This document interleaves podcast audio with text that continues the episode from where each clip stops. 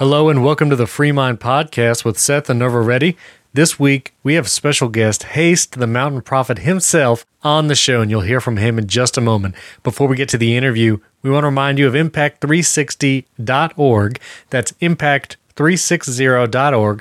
They have those incredible online courses that you've heard us talk about on truth, worldview, and defending the resurrection. They're incredible online courses. Be a great gift to give to a student, university student, or for you to watch yourself. You can actually get twenty-five dollars off those online courses when you use the promo code FREEMIND at checkout. And if you have a senior this year that might be going to university next year, we encourage you to check out Impact three sixty's nine-month gap year program where your student can go to the Impact three sixty Institute for nine months and develop a firm foundation in their Christian worldview, study apologetics, and get ready to engage with culture as they go off to university the year after. You can get the application fee waived if you use the promo code FREEMIND when you apply. And now here's our interview with the Mountain Prophet.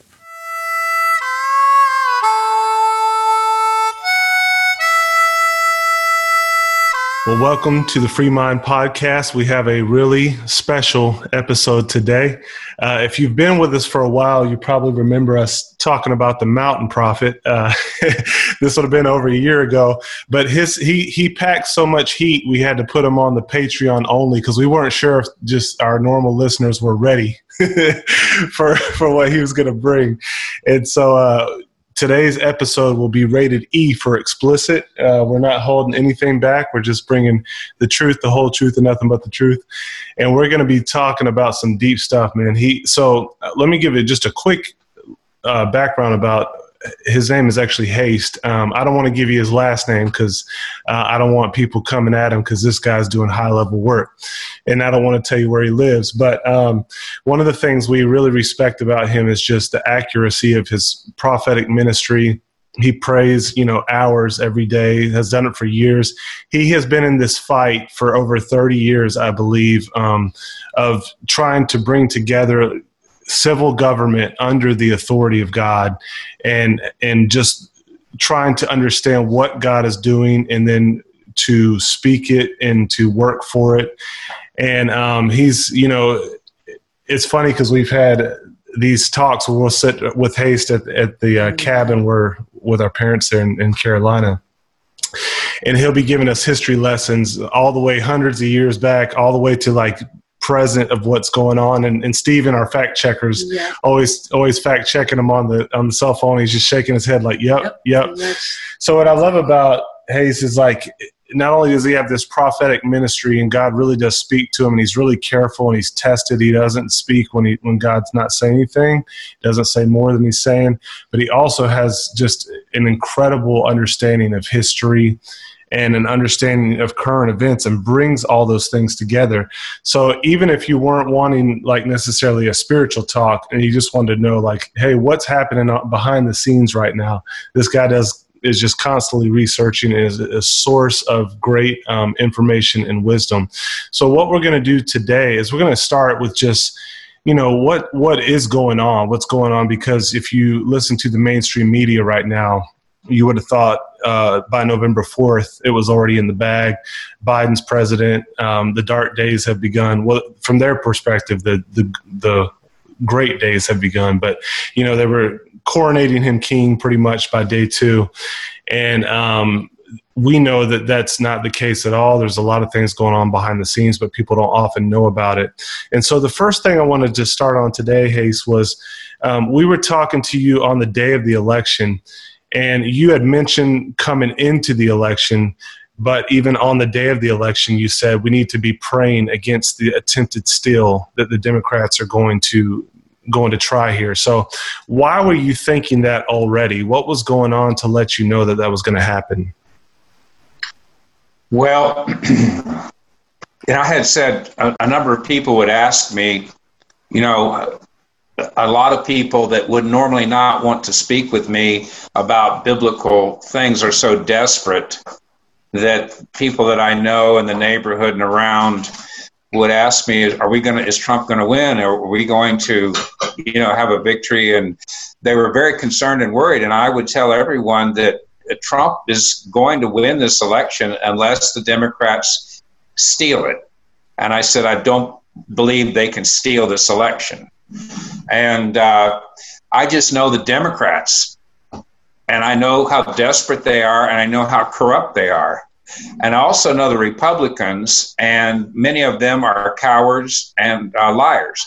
So you have Trump as the guy the Republican establishment he has to deal with, and the Democrat Party, which is fully corrupt. And you know the Democrats are corrupt because I think the church has gotten so hardened to the idea of killing unborn children and transgenderism and promoting sodomy and all of these wicked Uh, practices that God warned Israel not to engage in with the Canaanites, or they would come under the judgment that the Canaanites were already under.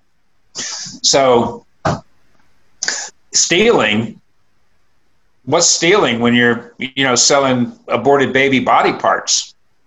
You know, what's stealing when you, uh, the New York State legislature uh, votes to be able to kill a child uh, uh, after it's born if the parents decide they don't want that, you know? So stealing is just normal to, to be able to figure out the Democrats, that's their modus operandi. And furthermore, the American people, by and large, don't support that. Uh, so it was obvious to me that the only hope they had to win this election based on looking around and looking at the Trump rallies, the, the boat parades, how engaged the, that I would call the new party is the Patriot Party. I don't believe that the people that support Trump are your, um, can be described as your average conservative Republican. This is a new party that's emerging, and I'm calling them the Patriot Party in advance. Um, you know, the Lord has pr- prevailed upon me to pray and release that spirit of patriotism going back, you know, over twenty, well, twenty years ago. And so uh, I've seen this patriotic spirit emerging uh, over the last twenty years and, uh, and before then. And so I could see the results of it with the,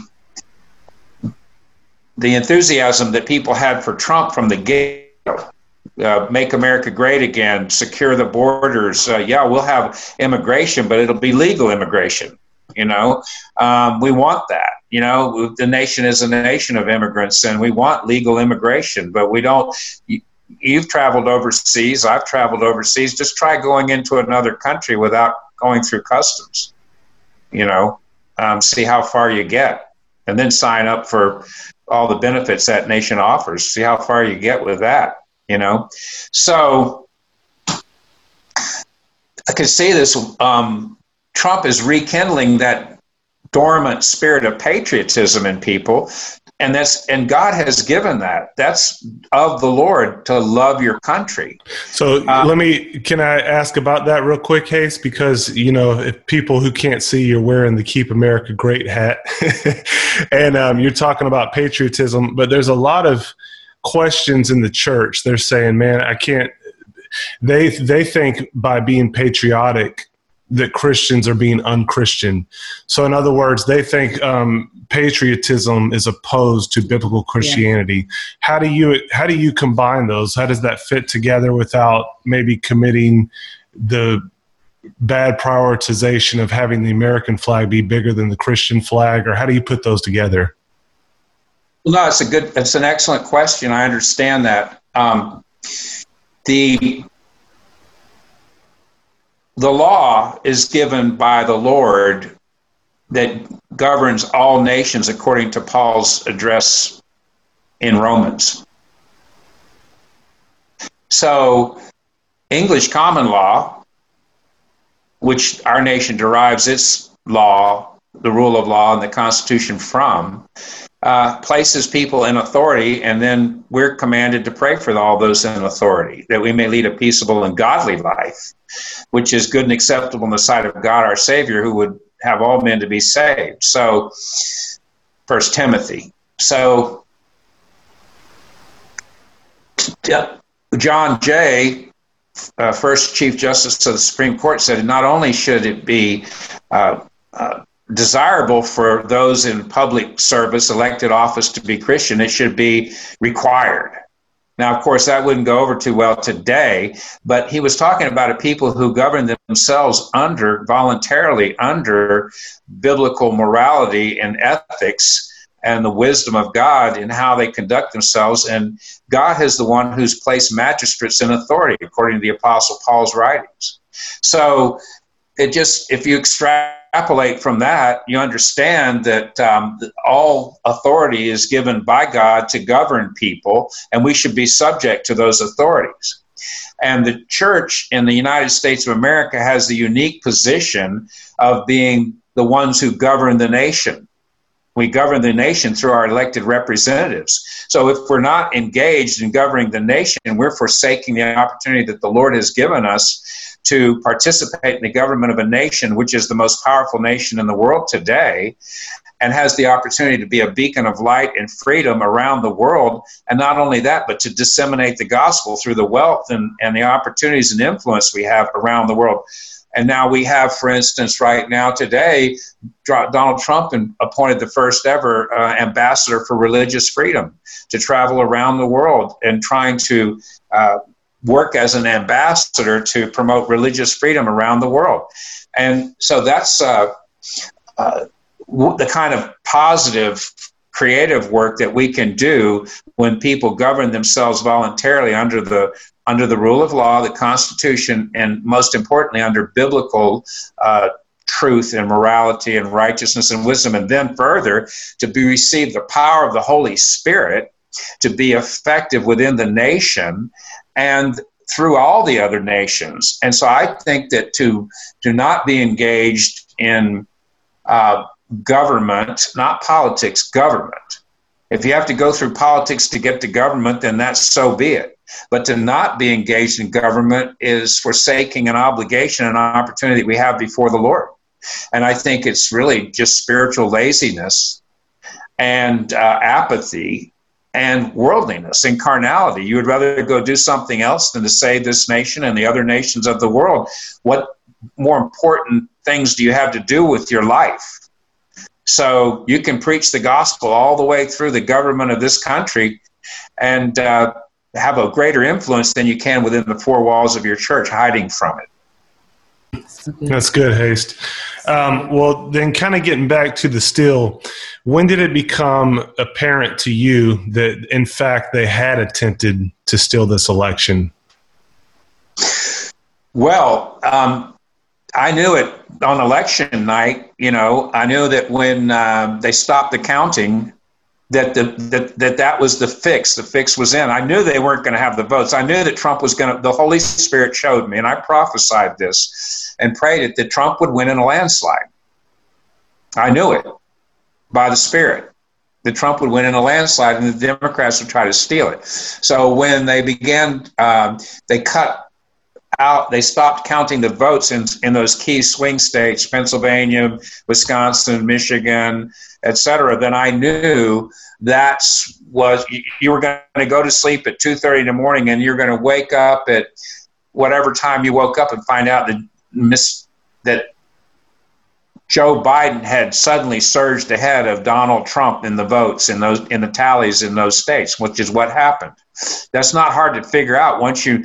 One of the things the, the church needs to do is define the enemy. The Democrats have made themselves an enemy of God and man. Yes, we wrestle not against flesh and blood and against principalities and powers and rulers. However, if those people give place to those devils, then they are part of the problem and they need to be identified as such. And if the church is afraid to do it or considers themselves morally superior to that kind of a battle, then there's no witness against them. And so then, the day after the election, the Lord spoke to me, and early morning, and he said, this Donald Trump is running the biggest sting in history on the Democrat Party. And that's what you're looking at right now playing out.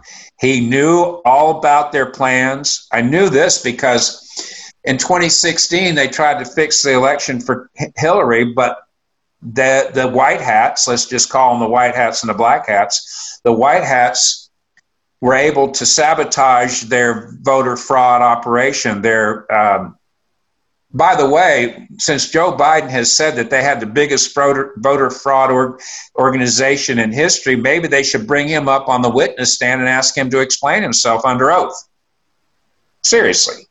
Or was everybody going to say, oh, that was just in a, a moment of uh, memory lapse or inability to communicate, but you still want him to be president? I mean, you can't have it both ways.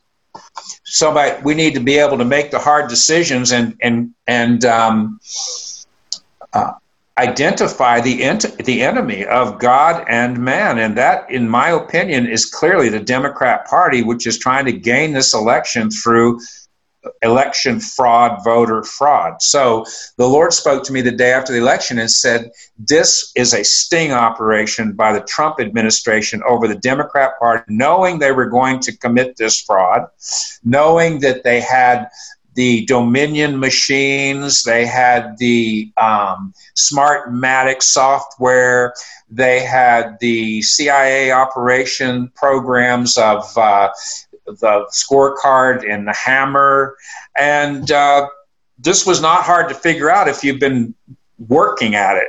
You know, it was not, it's not something that's hidden. It's hidden in plain sight. But if you're looking and you're willing to sift information, some years back, some uh, one of the uh, men that I mentor asked me, said, well, what is the Lord saying to you now? What are you doing now? And I said, sifting information. I said, this is the season and the time to go and find out what's really going on, because you, uh, the biggest one, one of the greatest uh, weapons in war is deception, and um, all nations practice it when they're going to war against one another. Troop movements, uh, troop strength. Are all, if you're, you know, Jesus even spoke to it and said, if you're going to war against a man with twenty thousand troops and you only have ten thousand, you better count the cost and see if you with ten thousand can defeat the one who comes against you with twenty thousand. So even Jesus spoke about the practicality of assessing your strength. Uh, the, the proverb says, by wise counsel, you shall wage your own war. So the, uh, The Lord has given sovereign nations to guard their own borders and to practice the rule of law. And he did that when he scattered them at the Tower of Babel. The Lord loves sovereign nations. He doesn't want centralized government in the hands of a few corrupt people, which is what fallen man would inevitably do with power if they're left un, uh, governed. Yeah. So government by, by, for, and of the people through the Constitution and the rule of law seems to have been the best form of government, a constitutional republic that man has been able to come up with to this point in time, and God has blessed it. And uh, so Trump was faced with a, and I told people this at the time, what you have taking place, and I said this well before the election in an, in an address I gave at an annual conference back in S- September, that there, there was a, an undeclared war being prosecuted against the United States of America, with the Communist Chinese Party, the Democrat Party, and the mainstream media being the principal actors in this, with a couple of other powers that were in the background. So knowing that, seeing it was obvious, because one of the things I've studied over the years and, and have been on site with some of these operations is the, the mainstream media and how they seek to uh, pervert and corrupt people through lies and deception. And we saw even Fox News, which had identified themselves as one of them for me years ago, quite a few years back, and I, I shared that with people, that they were in the tank, and you watch them, they'll start to stab people in the back right when the when it becomes apparent that they might surge ahead and win an election, way back in, you know, well before twenty sixteen. So, you know, they are the propaganda arm of the uh, of the Democrat Party and the Communist Chinese Party, the mainstream media, all of them, all eyes, all the time, essentially. So now you have this uh, intelligence that's being raised up on the white hat side through the internet, where people can gain information and sift information. And there's a lot of disinformation and misinformation coming as well by um, various uh, parties that have various reasons for doing it. But if you look and you sift and you do your work, you can find the thread of truth running through it. And Uh, those are the, the patriots now that are emerging who love it. They love God, they love their country, and they're not looking to identify themselves uh, and make a, a, a name for themselves or a living for themselves, but they're willing to pitch in and share the load with everybody else. And they love one another, they love God, and these are the people who have supported Donald Trump. So, yeah. Oh, go ahead. Go this, ahead. This, well, the sting is now what we're seeing playing out right now. This is the sting operation. This is where Trump surely won by a landslide. Prominent attorney Lynn Wood, uh, Sidney Powell, others have said four hundred ten electoral votes. I, I would agree it was well over four hundred. He may have won every state. In fact, he probably won the popular vote in the twenty sixteen election, not to mention as, along with the electoral vote. So go ahead. I'm sorry. I want to. Yeah. No, it's good. I was going to ask, actually ask you about that. How, what, what would be the details of that sting operation that happened, and how is that playing out now? Well, the details, in my opinion, is that Trump had working for him military intelligence, both active and retired. Inter- interesting to note, by the way, that he just pardoned Michael Flynn today, just a, just a little while back. Now, I was hoping he wouldn't pardon him, but he would be exonerated. But uh, that's okay. He knows what he's doing. And as Anne-Marie and I said, well, just trust the plan. He knows what he's doing. But uh, I believe he had active and retired uh, military intelligence, which, you know, the military is going to be the the place you look for the most loyal patriots who have um, taken an oath to defend and protect the Constitution. Many of them may not live up to that, but most of them will. So those are the people as commander-in-chief that he can that can give him the information that's necessary, such as it's widely uh, reported that Admiral Mike Rogers of, of the who was the head of the National Security Agency, gave Donald Trump the heads up uh, after the election in two thousand sixteen that uh, he was bugged, and he moved his headquarters from that location to his, uh, I believe, a place in his golf course in Bedminster, New, New Jersey. So uh, I think that uh, the sting operation was probably put in place by maybe a combination of people in uh, in military intelligence, as well as some of the other agencies that are charged with that kind of the the, the Cybersecurity Infrastructure Security Agency has just gained uh, a position of general uh, knowledge that the public knows now there is such a thing, and their first and and only Uh, head of that agency was recently fired by Tom, Donald Trump, uh, and but they're charged with uh, cybersecurity, and that means they're looking at exactly the type of operations that the Democrats ran, which is now well known through the Dominion computers, the uh, Smartmatic software, and the other tools they use to uh, steal the elections, to steal the votes. And so it's not a matter of whether the evidence exists. The evidence is overwhelming that they they stole the election by fraud, election fraud, voter fraud. That's evident. The ev- evidence is overwhelming. The question is now, can you find enough honest judges and loyal Republicans to prosecute the case in the key swing states? I believe you will find that to be true, because the more information that the uh, people behind the scenes allow to come forward, the more you'll see how much information they actually have, because that the, I think the Democrats' big mistake in this is that they align themselves with foreign actors, and that immediately becomes a national security issue. As soon as they align themselves with foreign actors, then some of these agencies' surveillance equipment kicks into place because they're monitoring, they're charged with monitoring election fraud or election meddling by foreign governments. That's what they tried to get Trump on with the Russia gate. So they just fell into their own trap that they laid, which is biblical, by the way. Caught in their own trap, fall into the pit that they have dug, you know, stumble over their own tongue. These are all things that are useful to pray when you're dealing with frauds like this.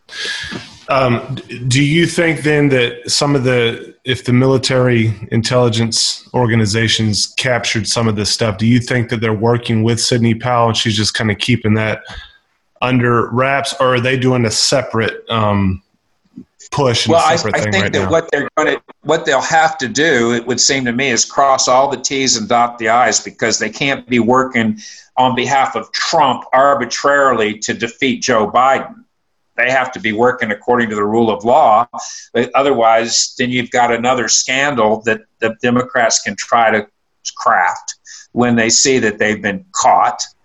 Um, so I don't know what the uh, legal issues are for uh, people who are charged with cybersecurity, and particularly in this case, overseeing the electronic data that was manipulated to try to show Trump as a, or show Biden as a winner in these various states. Um, So I don't know whose purview that is, but I think T- Sidney Powell's running an independent operation based on information she has. Where she gets that, I don't know.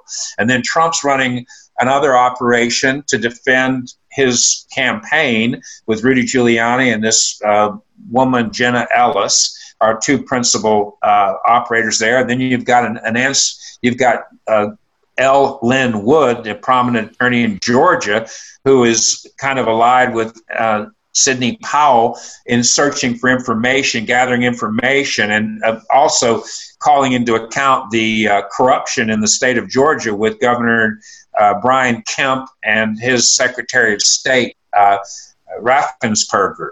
So, yeah, it looks like they said that they might have some evidence that they've actually received money from the, the Chinese yes. government in the past yeah, they, little while. The Chinese That's- government, back in uh, less than a year ago, they gave them uh, one hundred seven million dollars. They, the the the, gov- the Georgia authorities in the state of Georgia paid one hundred seven million dollars for this Dominion uh voting machines. I think they got thirty thousand voting machines out of that. Um, Anne-Marie and I were calculating that, I, and uh, I won't tell you what our math is right now because I might mess up. But uh, but anyway, the the the uh, the assertions that Sidney Powell and Lynn Wood are making is that there was bribery money uh, in that purchase of those machines. And that bribery money went directly or indirectly uh, through the hands of Governor Brian Kemp and uh, this Secretary of State Raffensperger. And both of these so, guys are Republicans, just in case you're listening. And this is one of the things that you've been saying for years, Haste, is like, this isn't a partisan thing for you. And I think we've we've described this in the past, like the Democratic Party platform is anti-Christ, it's anti-God, it's anti just, you know, liberty. Um, and the G O P platform, while not perfect, is much more in line with biblical thinking. Yes. But there are individuals within the G O P who are compromised, and some of them are just cowards. Some of them are business first and country second. So it's not as though you're saying all Republicans are good, all Democrats are bad. It's it's actually much more complicated than that. And I, th- I think we're seeing this in this shaking moment of people are being revealed um, all across the board in the church and the government. And we're seeing how they're responding to this thing. And that's what can be so, I guess, kind of um, disheartening for people right now that are trying to get through this disinformation when you hear people, even on the Republican side, that in the past have supported Trump saying, hey, he needs to le- let this down. There's no good evidence. Chris Christie and even Marco Rubio and all these guys, um, you know, you begin to think, oh, there must not be anything to this. Maybe Trump is just a con man, a shyster who's trying to do something. Other. Maybe he's trying to just get people to doubt enough so he can run again in twenty twenty-four.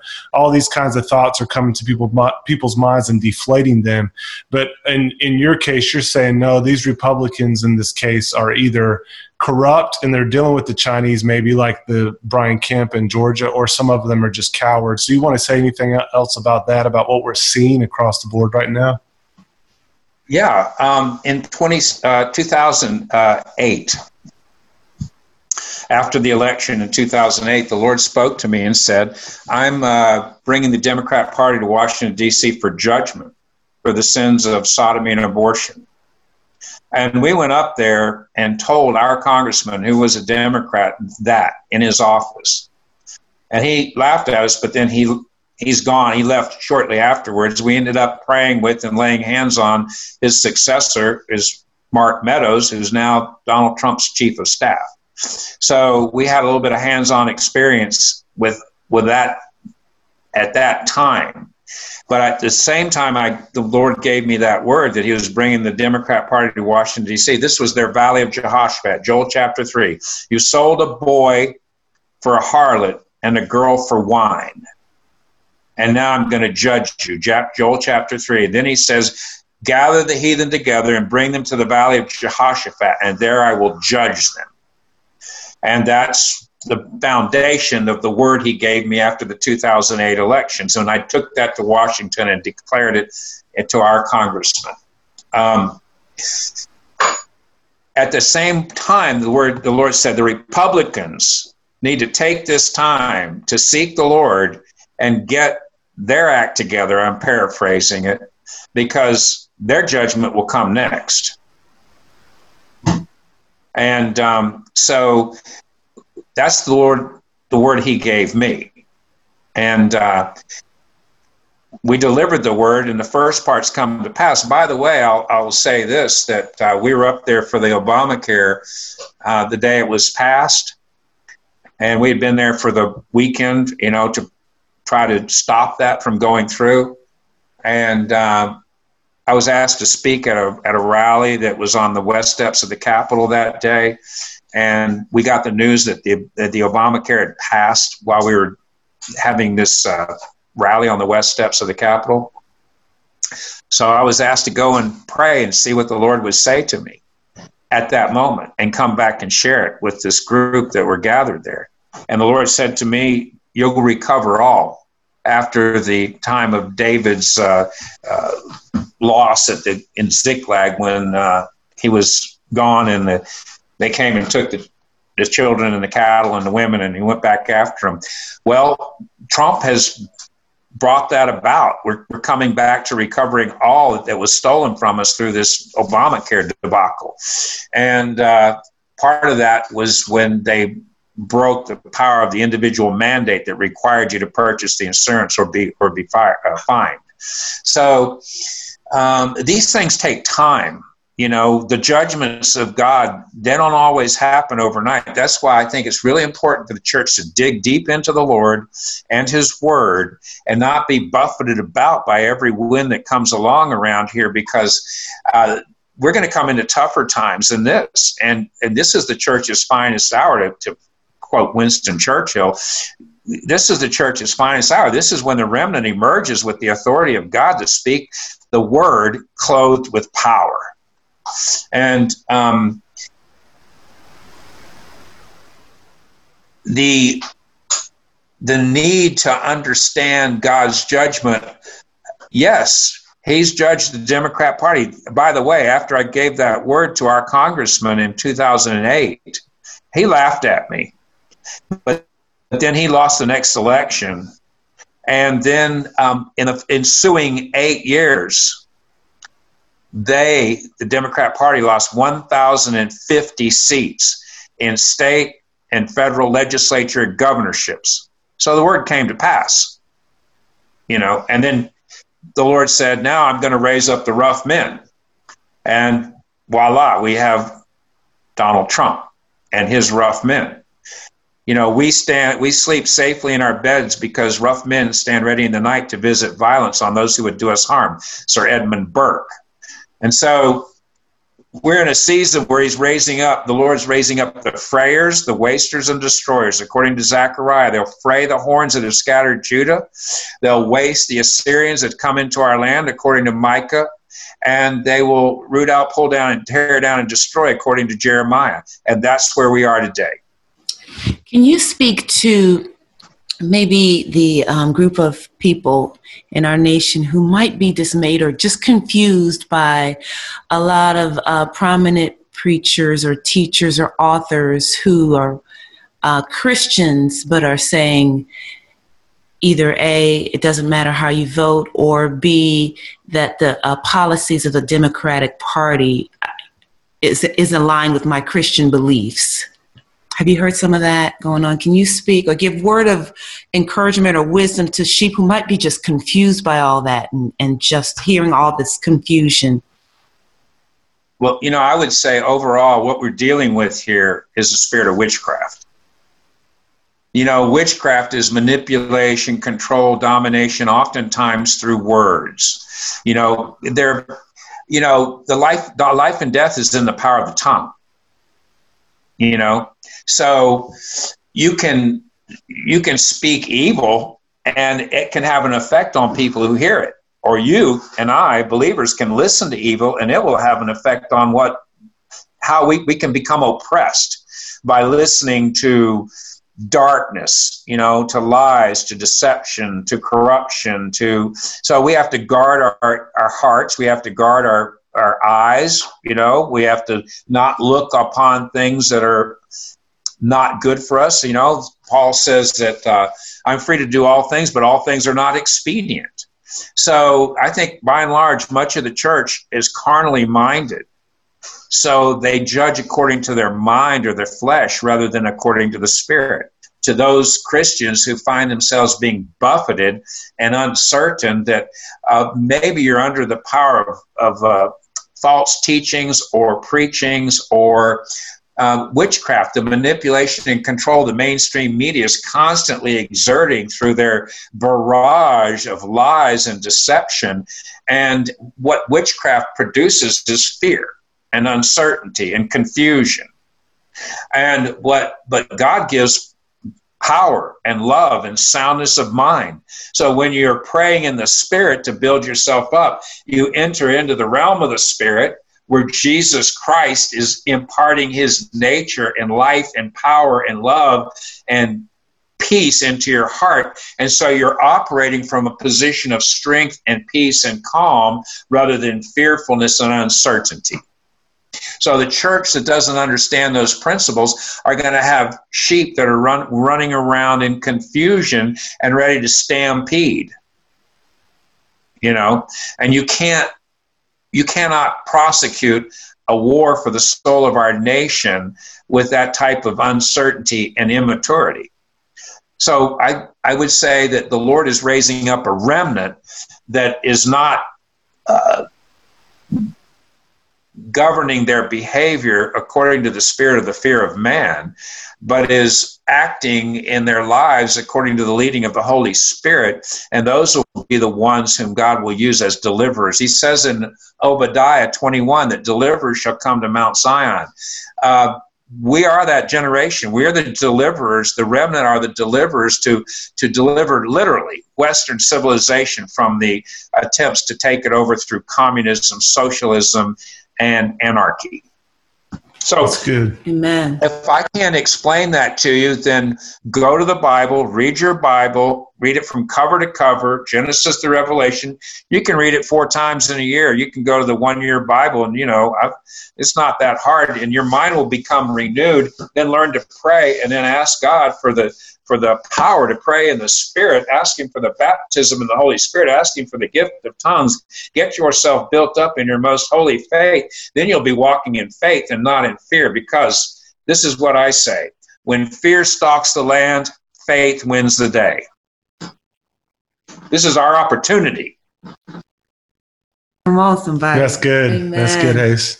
Man, well, you know, just real quickly to give kind of people an update. So we see that there's really multiple lawsuits going out right now, but there's two main kind of branches. You have the Sidney Powell, Lynn Wood, that are kind of exposing the corruption in both parties through this, this um, the digital Dominion systems. And that could be something, you know, I think that's something that no matter what side you're on, you should say, man, well, they need to figure that out. If that, if any part of that's true, that undermines the whole system of freedom and, and the right to vote. Um, and so that seems to be something that's not necessary to the Trump case, but it could be something that's major that has impact just even way more broadly. This would be the, the biggest, I think, uncovering of a scandal that I've ever even, you know, that I've seen in my lifetime for sure. But then you have the um, Rudy Giuliani case. They're meeting with the legislators. I think even starting today, they met in Pennsylvania. I think next week they're in Arizona. So there are all these swing states. They're meeting with the legis- legislatures and, and beginning to present the evidence to them, because when they go to vote, I guess on December eighth, leading to the fourteenth for the Electoral College, that will get, enable them to have what they need to be able to say, is this a fraudulent um, election in these states? And they'll be able to make decisions on that. And then I hear he's got other cases as well that are going to potentially go to the Supreme Court to show that the whole election can't be trusted, which would basically throw it to the Congress. And that's separate. Am I understanding those um, avenues properly? Is there anything I missed there? Anything think, that you'd want to add to that? General, I believe you've got the general uh, picture well, and uh, I would say that there are some details, you know, about the constitutional process in regards to the popular vote, the electoral vote, and then if those uh, electoral, if the popular vote is found to be tainted, then you can't you can't uh, assign the electors if you have, don't have an accurate uh, account of the popular vote. So then you have to go to the next con- uh, constitutional Uh, provision for the process to be determined, and that's when the state legislatures, as I understand it, appoint one person to represent each legislature, and then they go to the House of Representatives and vote. In this case, you have twenty-eight state legislatures controlled by Republicans. If they voted along party lines, then then it would be a Trump victory right there. Um, I personally don't trust anybody anymore. I trust the Lord Jesus Christ. I trust you all. I trust my, my brethren. But as far as uh, politics go and, and people in government, um, you know, there's so much betrayal going on right now within the Republican Party, and cowardice and lies, that, um, you know, I don't trust them to do the right thing, even if they're facing it, because they may be compromised. So I would rather see the popular vote determined properly and electorals, the Electoral College assigned according to the popular vote, which would be in the case Trump gets a landslide and he gets all the four hundred and some odd electoral votes, it's a it's a slam dunk. And would that come through, would that be established by Giuliani's team, what they're doing um, by, you know, for instance, if he's able to show that in Pennsylvania, those hundred, uh, six hundred and something thousand ballots that were taken in um, unlawfully would be thrown out, and then Tr- Trump would win that state. Is that the kind of method you're talking about? Yeah, I, I think that would be the, the way I would pursue it if, if if it could be done, is that every legal vote counts and every illegal vote is re, is cast out. That includes, you know, but so many of these states now, as I understand it, are destroying the forensic evidence. They're destroying the ballots. They're destroying the mail in, the the uh, envelopes that the the mail in ballots come in, which then you you're, you're destroying the evidence, and um, so you know. Basically, I think the plan for the Democrat Party, they know they were going to lose, and they deliberately did this in the sloppy fashion they did so that they could just make this a controversy for the next four years when Trump's in office, and make their ignorant minions um, mad and angry to create chaos in the streets and take another shot at it in twenty twenty-four. So how... Your best guess in how this is going to play out in the courts. What do you, what do you, what do you see happening just probabilistically? And then we'll kind of hop into the prophetic after that. Yeah. You know, I, I honestly don't know that the answer to that question. I wish I could tell you. I don't even have a an opinion. But what's interesting to me is um, just before we got online for this call, we got a call from a family member who watched the three and a half hour proceedings in, in Pennsylvania today. And they were very ecstatic. They're, they've got their ear to the ground. They're listening to everything, and they're paying attention, and they're intelligent and able to give a good report. And it was interesting. I was out. I had other things to do, but I was checking on my phone and, and looking at certain Twitter accounts to get to follow the proceedings in Pennsylvania. And um, I noticed that Right Side Broadcasting Uh, sent out a tweet saying that they were covering these hearings, three and a half hour hearings in Pennsylvania, and they were the only media outlet covering them. And they're not a media outlet; they're just a you know just a you know hit, well, operating out of their hip pocket for the last four or five years. But uh, apparently, it was a stunning um, uh, three and a half hours in which Trump, his team, was very well received by the Pennsylvania state legislature members that were there and the panel.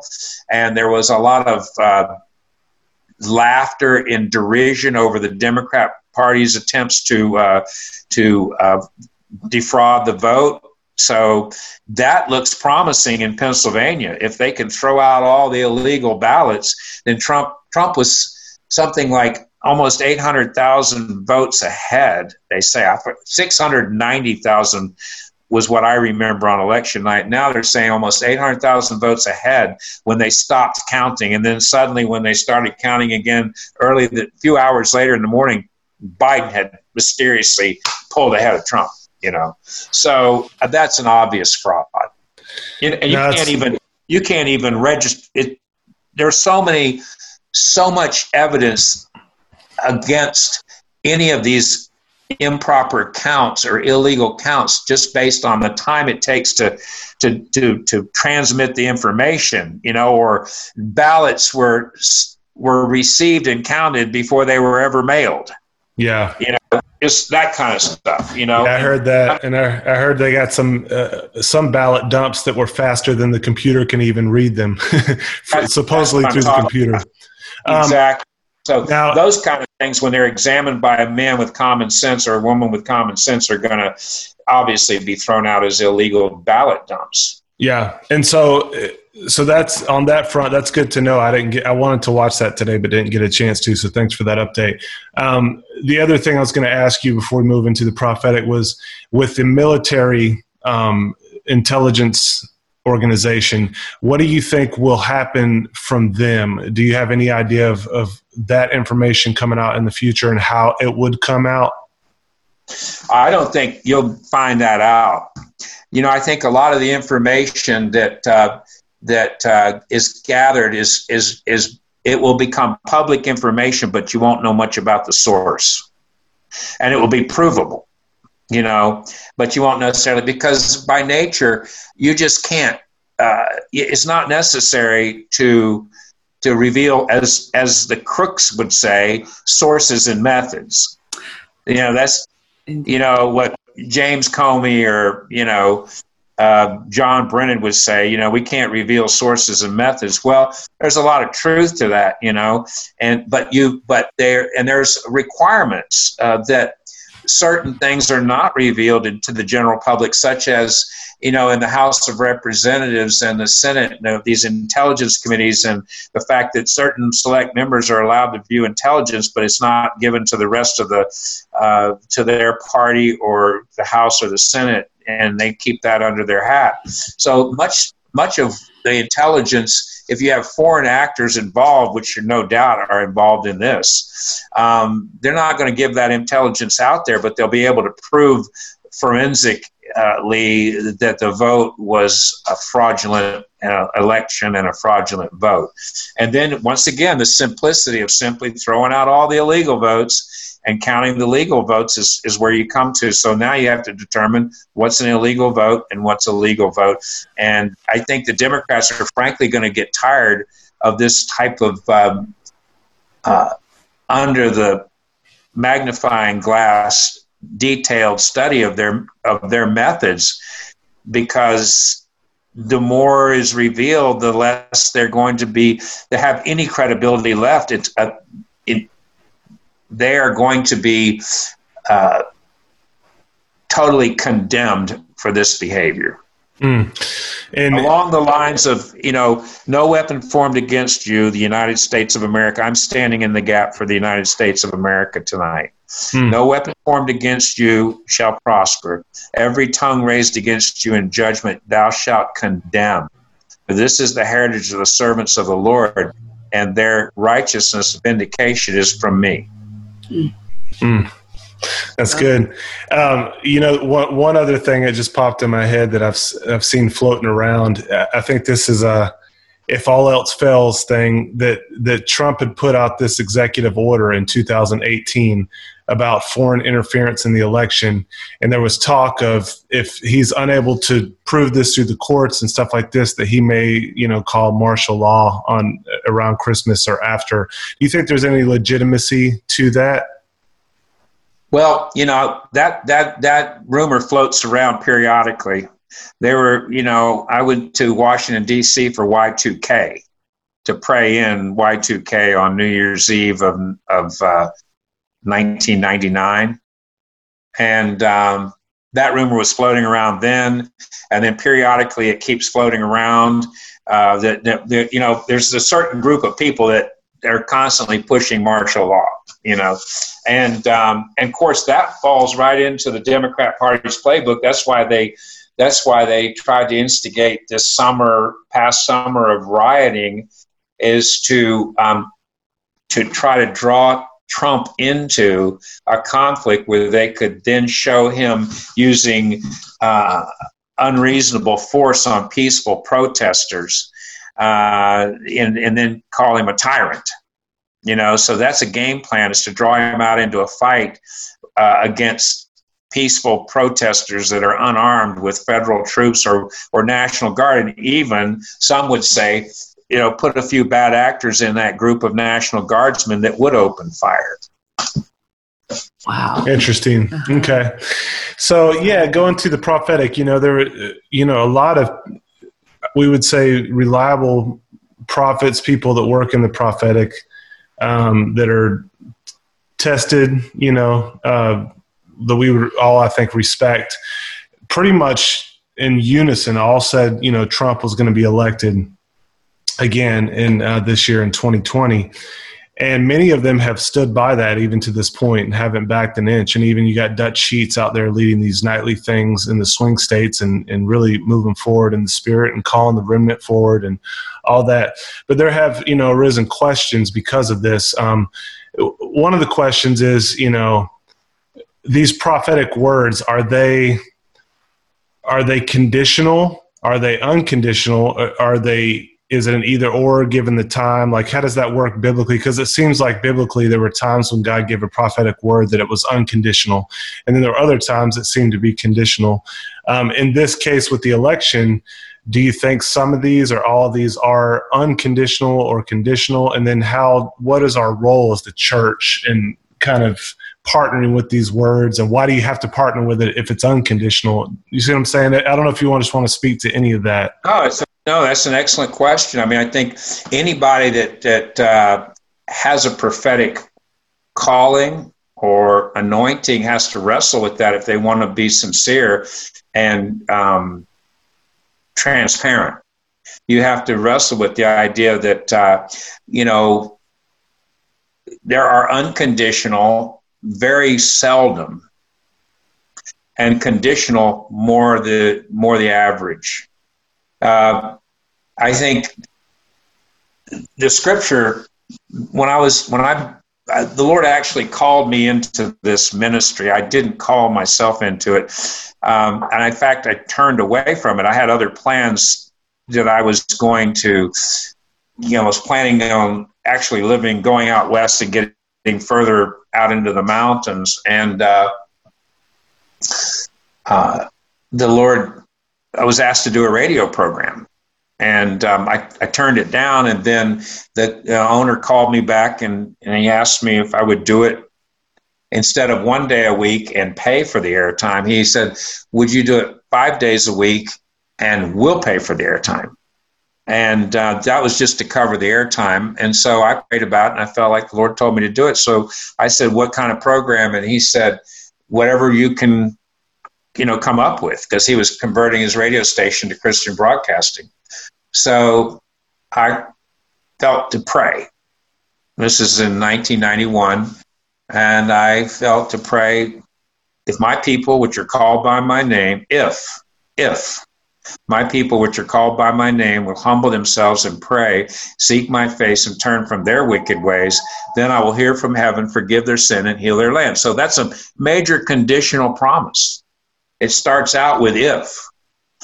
If they'll do such and such and fulfill these, you know, prerequisite, then I will follow suit, will hear and heal their land. And I will, they will humble themselves and pray and seek my face and turn from their wicked na- ways, then will I hear from heaven, forgive their sin and heal their land.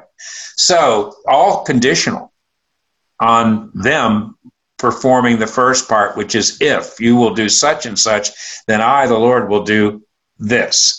And so it, I, a long time ago, quit looking for specific people to follow me in that quest. And I just take myself before the Lord, and I'll, and I'm saying, here I am, send me, you know, um, and use that as a tool to intercede for this nation. And consequently, the Lord then begins to give more. To him who has more will be given. And the more he gives would, in my Uh, case, and according to the scripture, Jesus even, I preached on this not long ago, um, you know, he says so in Matthew ten and Mark four and Luke eight, where Jesus says in those three of the synoptic gospels, be careful how you hear, what you hear. To him who has, meaning you hear and you act upon it, more will be given. But to him who has not, even what he seems to have will be taken away. Well, if he, if you have something you've heard from the Lord and you act upon it, then the more he would give you would be something to hear. And where does faith come? It comes from hearing, and hearing by the word of the Lord. So that's the key to me for an increased faith for a nation, is to have to, is, is to hear what the Lord is saying, to act upon that, and with expecting expecting the Lord to then give you more to hear, which would then increase your faith for greater exploits, you know, on behalf of the nation or the church or whomever, healing for people, whatever the case may be, whatever the need arises. So I think that for the most part, for me anyway, most of the prophetic is conditional, but there are un- there are words that are unconditional. You know, and I thought about that today because I have something I wanted to share for this, this broadcast, and I believe that it is um, it's an unconditional word, uh, but the condition of that word becoming unconditional was that the person whom God gave it to, in the case of Ezekiel, had to speak it out, because if he didn't speak it out, would that word ever come to pass? Independent of somebody, a believer somewhere on the earth that was listening to God and ready to receive that word and write it down and put it, and then God published it in this book of books and send it to us these thousands of years later.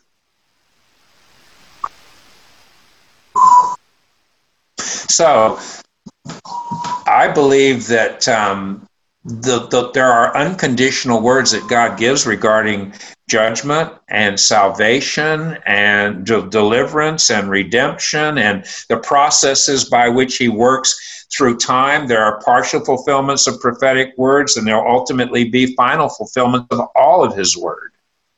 Um, and in between those times, there are epochs and times and seasonal changes where new transitions and dispensational dealings, I, I call them, Di- what we're in right now is what I, I coined this term for myself to explain it, that we are on a dispensational scale transition.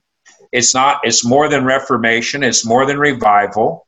It's a dispensational scale transition. And the United States is the focal point of the world right now that wants freedom.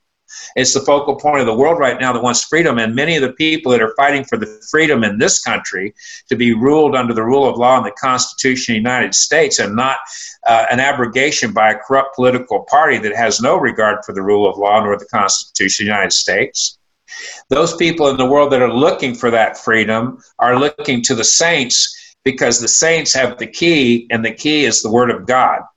That's the sword of the Spirit. That's the hope of mankind. That's the hope of salvation, is contained in the Word. So the ones that God is using to raise up are the saints who know the Lord and know the Word, can receive the Word and disseminate it, just like Ezekiel did in his prophetic ministry, lo, those many years ago. Wow, conditional words, conditional words, but an unconditional fulfillment by God come no matter what. God is going to fulfill His word, but it can be a conditional word for any given time and place where He finds believers, where if they will fulfill the conditions, then God will fulfill His word. But there will be an unconditional fulfillment of all of His word, regardless of man, in the end. Mm. So good. That's some deep stuff, man. That, that yeah. makes me want to dive in and really, you know, tease that out. But thank you for laying that sure. that overall trajectory. One one last interesting thing I wanted to throw your way and have you speak into it, but this is an uh, kind of a unique passage in, in Daniel. You know, when he kind of was reading the scrolls, and I can't remember if it was just Jeremiah or if it was Jeremiah, Isaiah, but he was recognizing, oh man, it's been seventy years and this was prophesied. So he set himself yeah. to prayer and fasting. And so what seemed like in that case, an unconditional word, he still um, like partnered with it. And that's kind of weird. Like, it's like, well, if he saw that, why wouldn't he think, well, God was going to do this. I can't wait till it happens. I'm just going to keep doing what I'm doing. But he actually entered in and, and kind of partnered with it. What do you see happening there? And why, why is that kind of mysteriously the way that's put together in Scripture? Well, that's an excellent question. And, um, you know, Daniel said, you know, he's, he talked about how he saw that it was the time for the saints to be given the kingdom. Uh, in Daniel seven, he talks about that. And um, I, I think when you first started speaking, I'm I'm re- I'm reminding myself of uh, Derek Prince. And after World War Two, he went to Jerusalem, and he uh, ultimately married this woman who had a, a home in uh, East Jerusalem um, for unwed mothers, a Danish woman.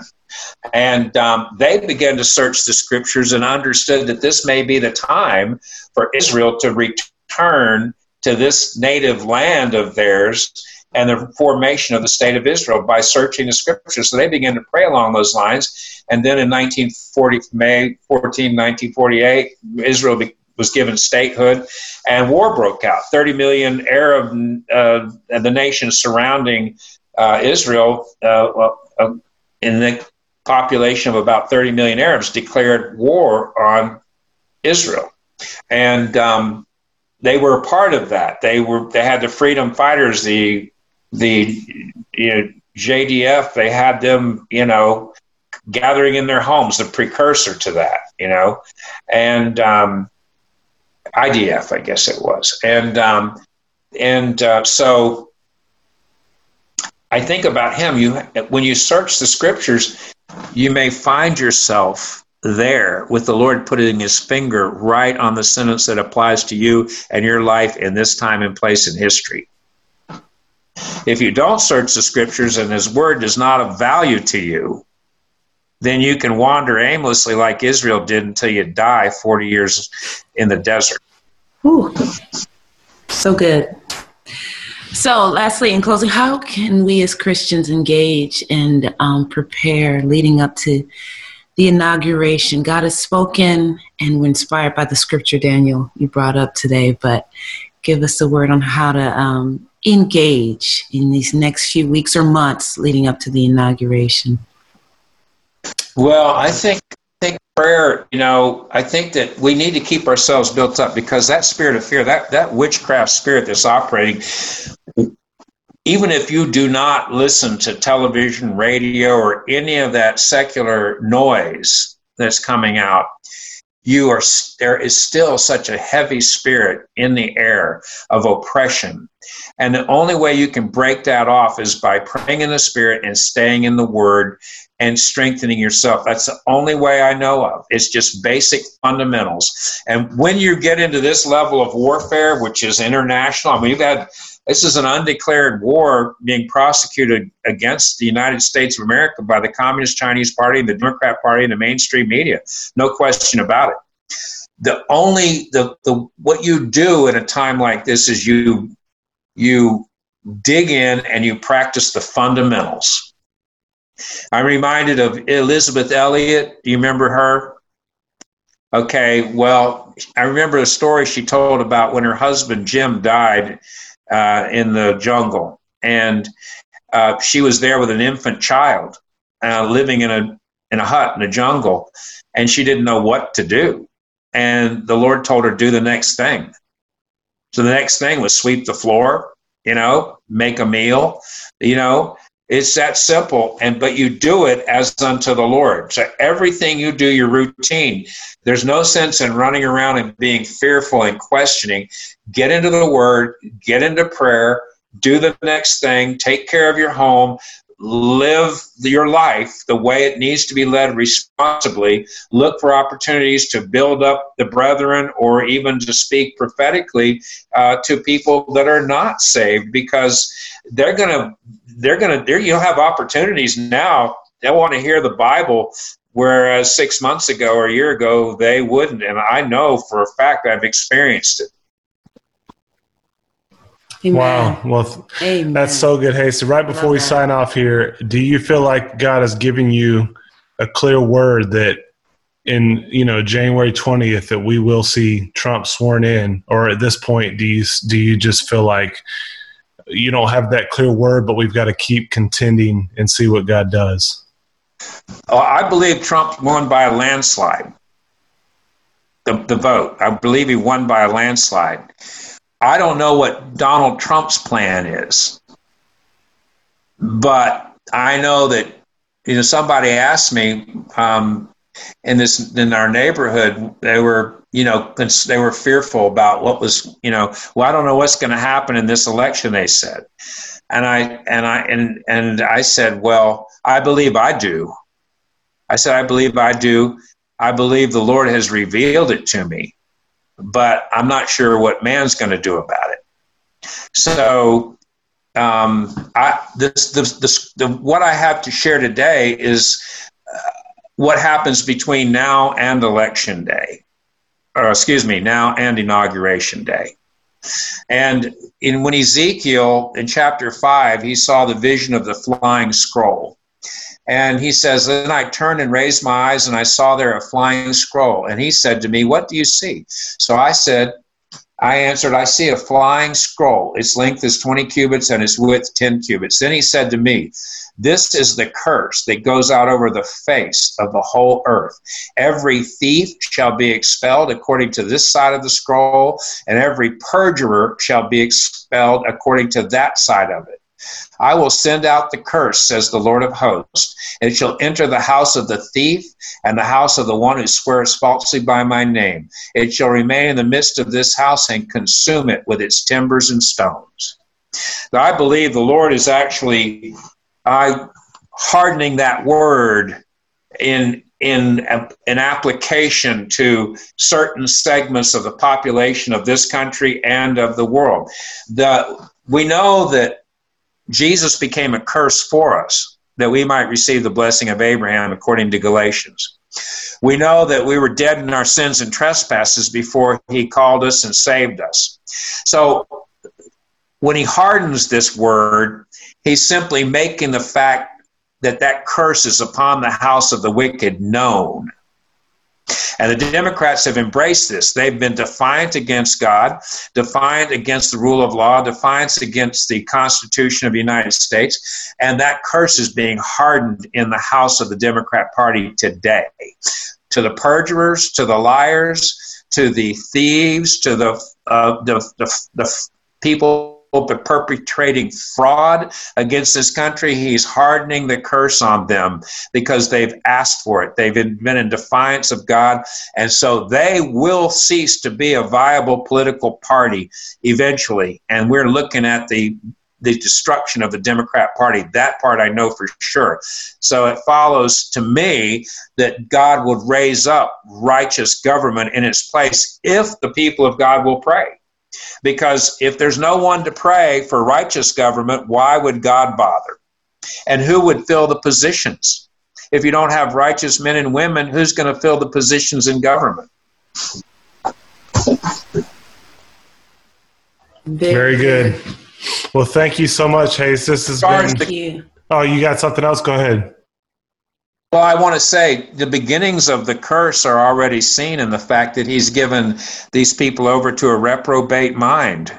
He's given them over to confusion, and he sent a strong delusion upon them that they think that they can do this blatantly in front of everyone, steal an election, and violate the rule of law and the Constitution of the United States and get away with it. That's a strong delusion that's been sent upon the Democrat Party by the Lord, in my opinion. I believe that's the case. Wow.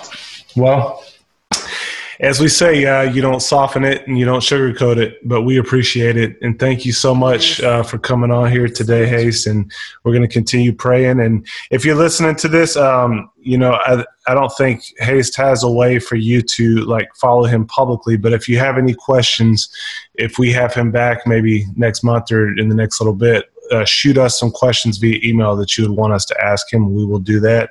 And we talk to him almost every week just to get, you know, kind of what the Lord's saying to him and to get encouraged. So hopefully this encouraged you to stay in the fight, to stay in the fundamentals, to not give in to the, uh, the psyop and the, the spirit of fear that's surrounding us. And let's keep going just for the kingdom, because no matter what happens in the next few weeks, it's God's agenda that we've got attached to and continue to further in the earth. So thank you, Haste, so much for coming on here and being with us today. We'd love to interact with you on social media. You can contact us at Freemind F M on Instagram and Twitter, Freemind Podcast F M on Facebook. We also have bonus episodes with many of our special guests, and you can get access to all of that back catalog if you support the show at patreon.com slash freemindfm. And don't forget, you can watch all these videos, the interviews that we've done recently in our God and Government series and our social justice series on our YouTube channel. You can go to youtube.com slash Freemind Podcast to check those out. There's links to show notes to everything that we discussed and for our social media and YouTube. Thanks for tuning in. We'll catch you next time.